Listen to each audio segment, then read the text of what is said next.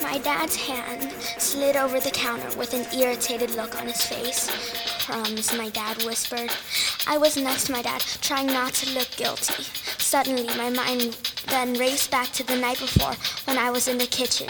Chop, chop, chop went the knife as I was cutting up the cookie dough. With the cookie dough in hand, I placed it on the tin foil pan so my grandma could pop it in the oven. I then heard the sound of my dad yelling, Did you do this? Which brought me back to the present. No, I puzzled, but thoughts were running through my head.